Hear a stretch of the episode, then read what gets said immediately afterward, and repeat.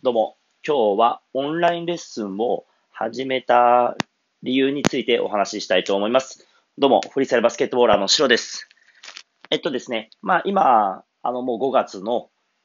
16日ですね、えっともうかなりこういう期間を、をあの過ごしていると思うんですけども、皆さん、いかがお過ごしですか？僕はですね、あのまあ、昔からレッスン、おそらく日本で一番最初にフリースタイルバスケットボールのレッスンを始めたのは、記憶しているところ僕だとは思うんですけど、もう長いことフリースタイルバスケットボールをといろんな人にあの教えて、そして教えられ、教えられることになりますね。教えるってことはしております。で、あの、まあもちろんずっとスタジオとか、そういうところでのダンス、あのー、オンラインレあ、オフラインレッスンだったんですけれども、その、オンラインに関しては、その、この時期だから、もうオフラインできないからオンラインやろうっていう感覚はあまりもともとなくて、まあ、今年入ってから僕本当に今までと全然違う生活をしてまして、1月から3月、本当にすごい勉強をずっとしてました。あの、どうしたら、まあ、こう自分自身もそうだし、フリーサイルバスケットボールが良くなるのかっていう勉強のために、まあ、いろんな本と本を読んだんですけれども、まあ、その中で、その、どんどんどんどん、こう、いろいろテクノロジーが進化していく中で、まあ、その、僕もやっぱりすごい YouTube だったり、それこそテレビも同じで、あの、いろんな映像とかを見てきたのに、なんかフリースタイルバスケットボールの映像ってバトル動画しかなかったなってのはすごい思ってて、で、2016年に一度、あの、フリースタイルバスケットボールレッスンっていう YouTube チャンネルで How to をアップしてるんですけども、それはかなりの数が見ていて、登録者数も1000人超えているし、あのー、アップしただけでそこから一切触ってなかったんですけども、やっぱりチャンネルとしてすごいこう価値のあるものを作ってたのに、一切触ってなかったんですよね。で、それをまずは動かしていこうっていうのが1、2、3月くらいの、あの、動きで、それをやるとともに、そのオンラインレッスンっていうものに対して、ちょっとなんかこう、もっと自分の知識とか技術伝えていきたいなって思ってたんですけども、やっぱ教える相手が、やっぱり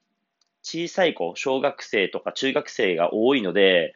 なんかそのフリースタイルを教えるだけでいいのかなっていうことも考えてました。なんか逆にいろんな、なんだろう、人間としてとかそういうことを僕実はあんまり教えたりとかしてなくて、そのシンプルに他のものはもう一切触らずにフリースタイルバスケットボールの技だけを教えてきたんですけど、フリースタイルバスケットボールの技ができて、じゃあ何になるのかっていうところまでやっぱ教えてあげれてなくて、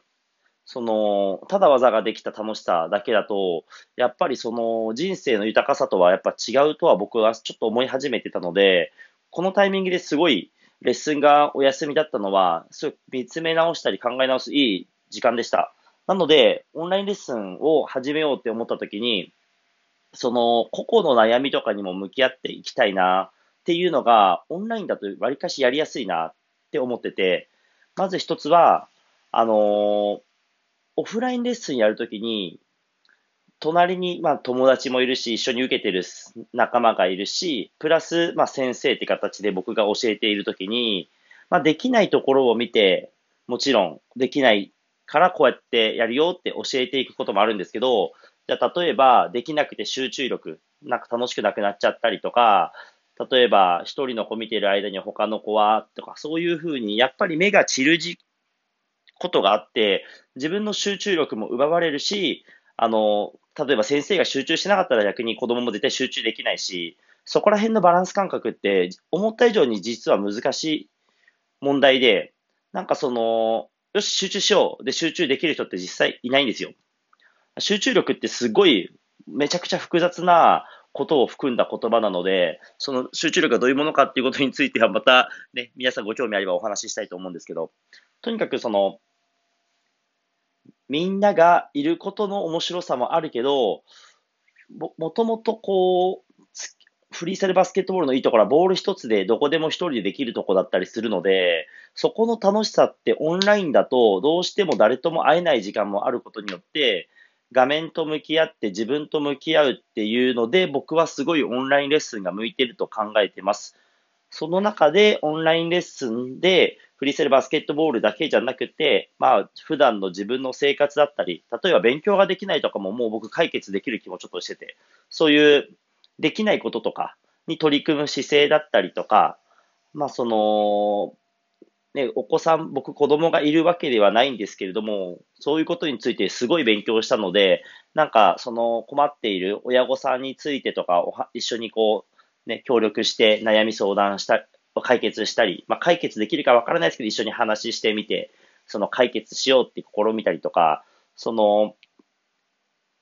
今年は、あの、オンラインレッスンやるにあたって、あの、一人一人、すごい丁寧に見ていこうと思ってます。今までは本当にバッて集まって技術を教えてできる人できない人、こういう振り付けあって、こういう技があってってやってたんですけど、これからはその